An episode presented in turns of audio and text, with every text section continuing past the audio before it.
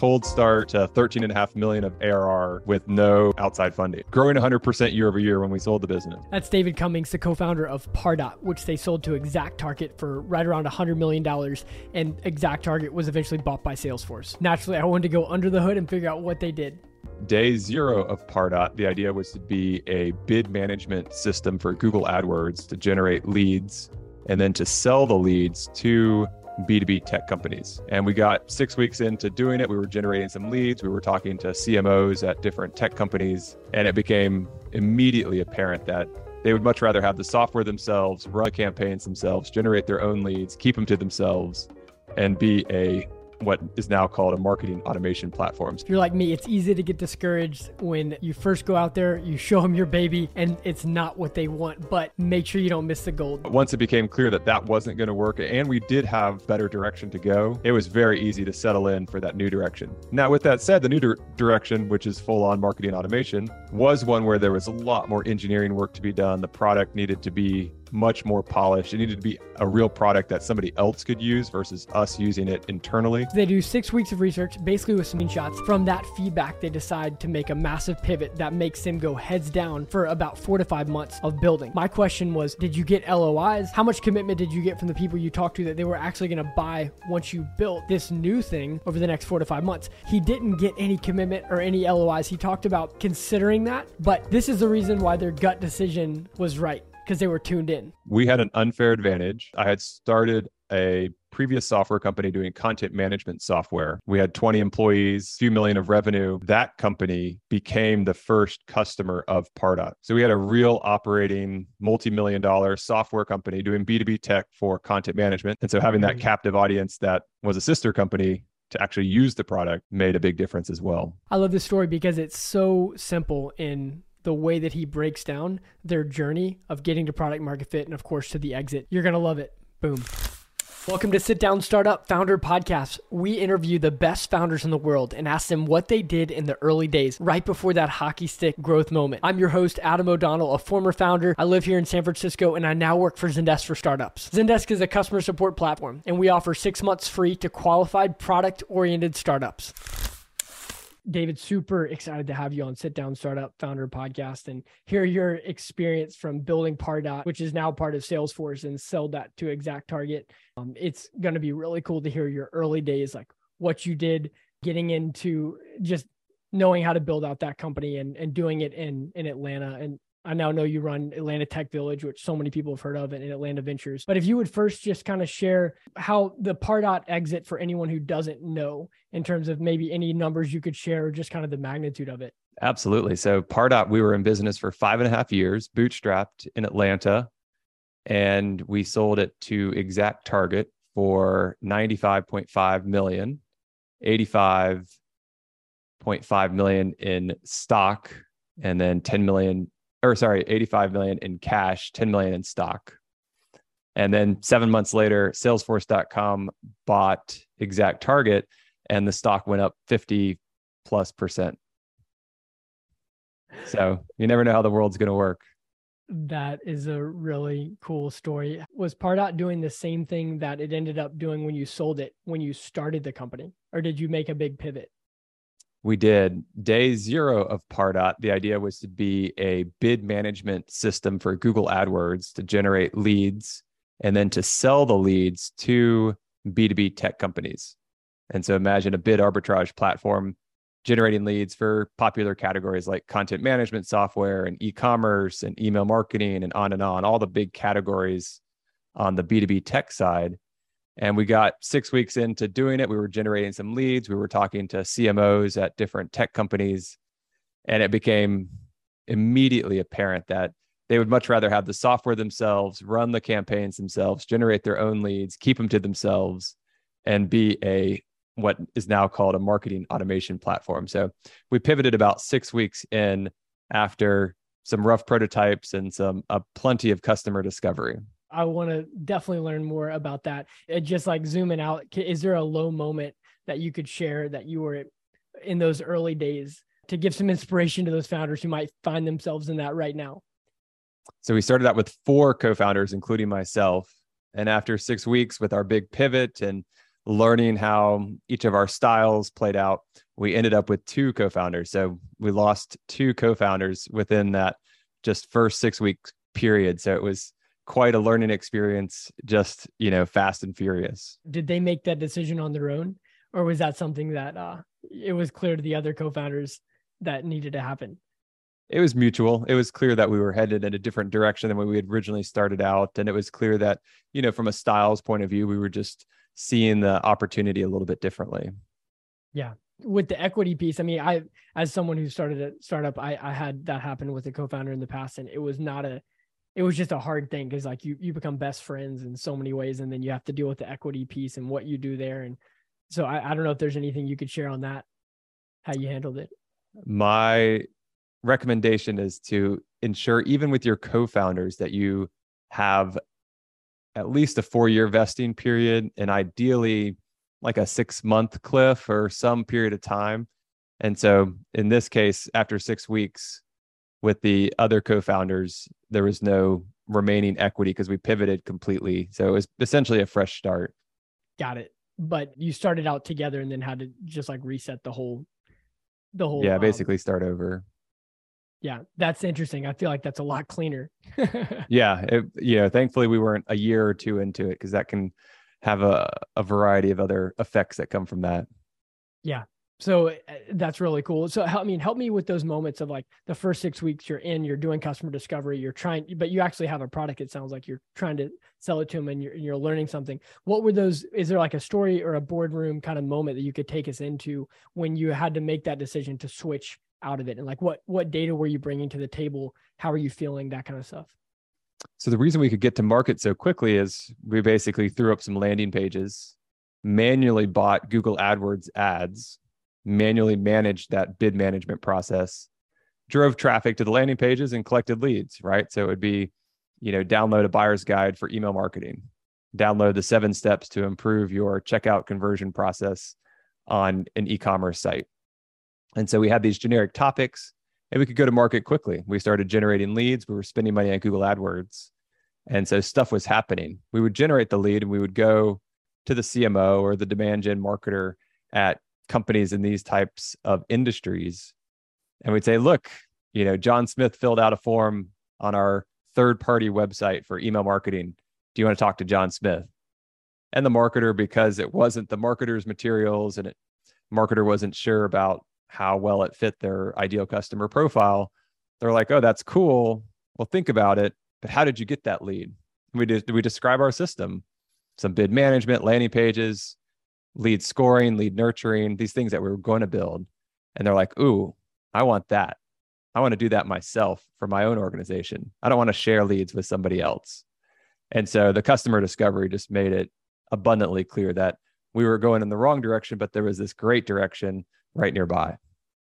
When you made that decision, was it like was it a feeling of ah this is awesome, or was it a feeling of kind of discouragement and now we gotta have to change it and we'll see how it goes? There was a little bit of the man. We had set out to do it this one way. We had pitched a bunch of people on it. We had recruited co-founders for it. But once it became clear that that wasn't going to work, and we did have a better direction to go, it was very easy to settle in for that new direction. Now, with that said, the new di- direction, which is full on marketing automation, was one where there was a lot more engineering work to be done. The product needed to be much more polished. It needed to be a real product that somebody else could use versus us using it internally. And so there was tons and tons of work to be done when we made that pivot. And so we worked through that. And at that point, it took us a solid four or five months to get a, a a minimum respectable product out the door. We didn't go minimum viable product. We went one level above it. So that minimum respectable product still rough edges, but four or five months later, it was doing things and it was usable by our customers, our beta users, and so we were off to the races. Yeah, did you get commitment on that like before you you kind of went heads down after that pivot decision? Four to five months to build it. Did you get them to sign anything, LOIs or anything like that? I wish. I wish. No LOIs no commitment other than that's what we want. We want to do it ourselves. And so in hindsight, it would have been nice to get more commitment, you know, reading between the lines and making a, a gut check. We could tell that this was something they were interested in. And so we headed down that path and it, it did ultimately work out, thankfully.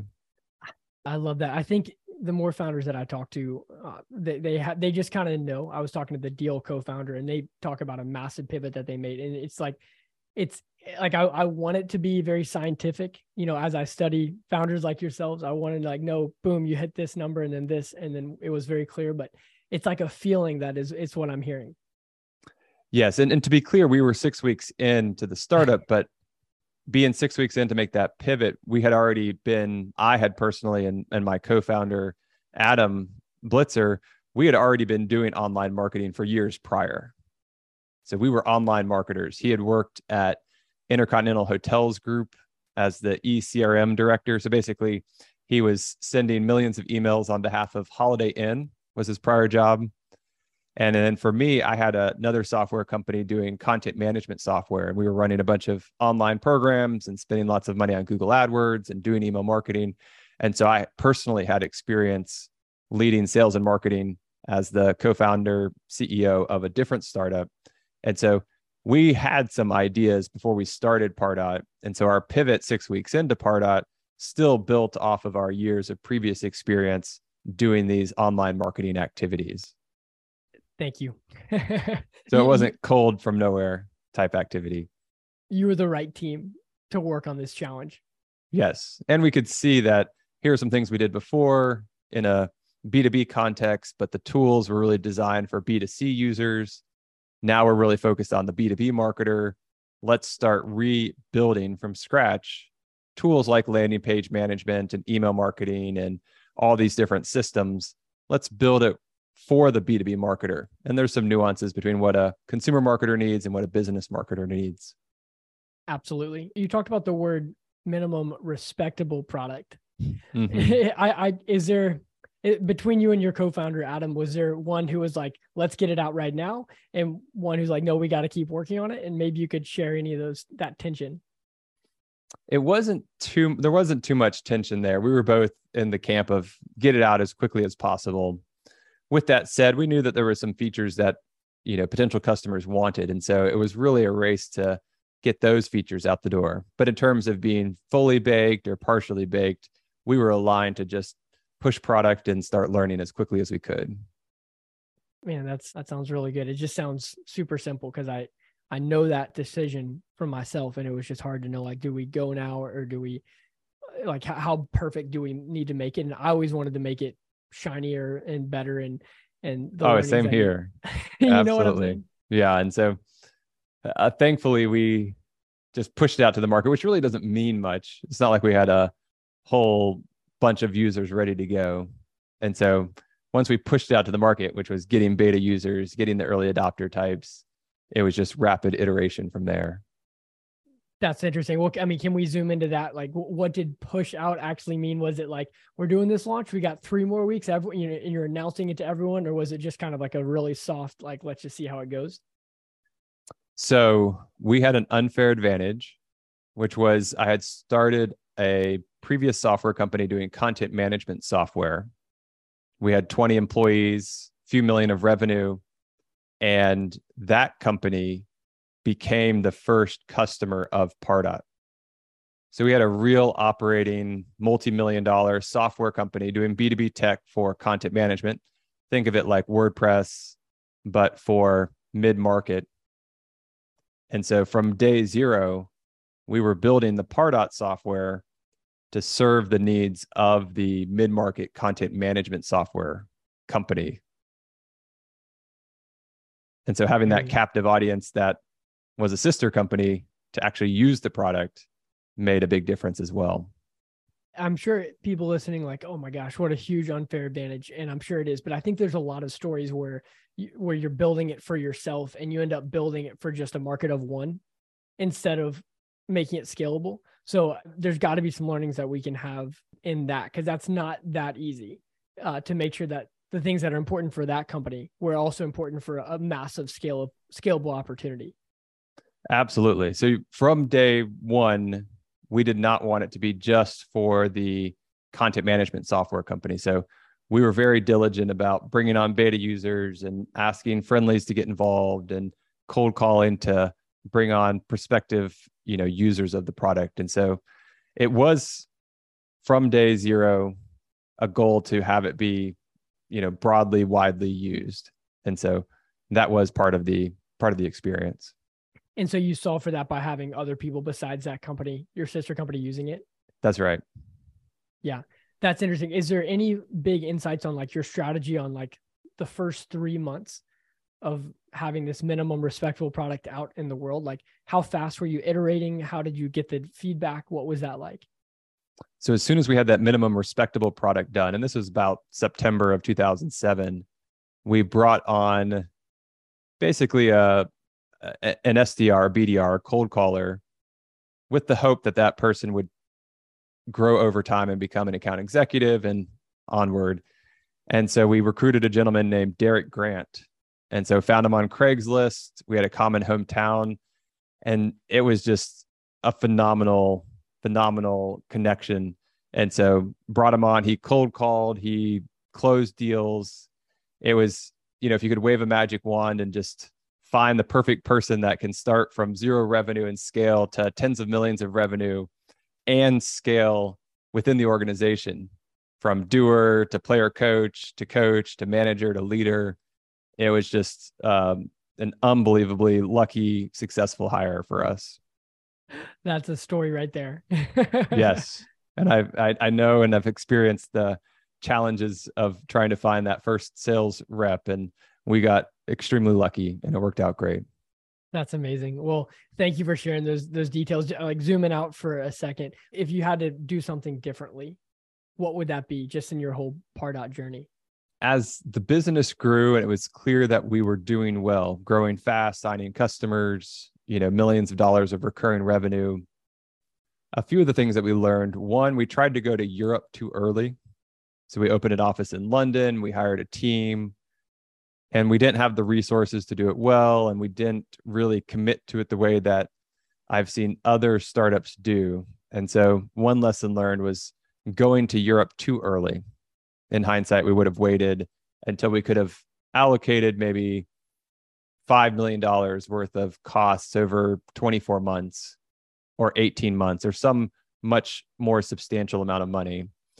Another lesson learned in hindsight, and obviously there's the SaaS world today and the metrics and the understanding of SaaS is a thousand times better than it was 15 years ago. But another lesson learned was that we were in a amazing market with the right product at the right time and our metrics were spectacular. Our cost to customer acquisition relative to lifetime value, our renewal rates, just everything that you would look for in a SaaS business. And so, in hindsight, we had amazing metrics and there was a lot more opportunity to invest in the business, right? We bootstrapped, we sold the business without raising money. And so it was clear that there was a amazing opportunity ahead that is an amazing thing that one of the biggest products at at salesforce currently was started out of something that was bootstrapped. Right. Really we, we bootstrapped to about 13 and a half million in arr from cold start in 07 to selling it in 2012 so we are in business for five and a half years. So cold start to 13 and a half million of arr with no outside funding. Growing 100% year over year when we sold the business that is amazing. And so today, as part of Salesforce.com, the Pardot business unit, it has a new name now, but as a standalone product, it does 600 million of ARR. What a story. What a story. Well, I mean, David, this is amazing. It, just in one of the final questions is just around expansion and retention. What's a, the biggest piece of advice you would give a founder on that motion right now? So obviously times are changing quickly and they've already changed. And one of the challenges with SaaS is that when times are good and companies are hiring people, the more seats you can sell, the more subscriptions. And the inverse occurs as well. When companies are laying off employees, even though you're providing a great solution, great product, they often downsize and and so shrinking and lower renewal rates is a real challenge. And so the best thing that I can offer up to the entrepreneurs is stay as close to the customer as they can, right? As the company grows, and if you raise lots of money, or if you do, you know, a more broad set of functions for users, it's easier to not stay as close to the customer. And now, in a time of mild retrenchment and slowing of the economy, my recommendation is to get as close to the customer as you can. Do the customer calls, still do the customer meetings, still get out there and figure out what they are looking for and how you can deliver it to them. So mm. that would be my main piece of advice right now. Stay close to the customer. That's so good. I was talking to the CEO of Pilot, uh, they're a unicorn, and he was sharing how he still blocks out two hours of his calendar each week. And, and sometimes it's more than that, where he has a Calendly link. I know you're an investor in Calendly. I use mm-hmm. Calendly, but they basically new onboarded customers can select a Calendly link to just talk with him. And Wonderful. A unicorn founder. I was like, great. That's so good. Yeah. And so human nature, it's it's easy to spend time where you enjoy spending time. So if you like writing code or you like making sales calls or you like fundraising. And so it's really important for entrepreneurs play to your strength, but also stay close to the customer. Boom. David, this has been amazing. Thank you so much for your time. Awesome. Thank you so much for having me. Thank you for listening. If you want to learn more about Zendesk for startups, check out our website, zendesk.com slash startups. Also, we're always looking to improve, so don't hesitate to email me with any feedback on how we can ask better questions, guess the target, or anything else so we can do to better help you as a founder. My email is adam.o'donnell at zendesk.com.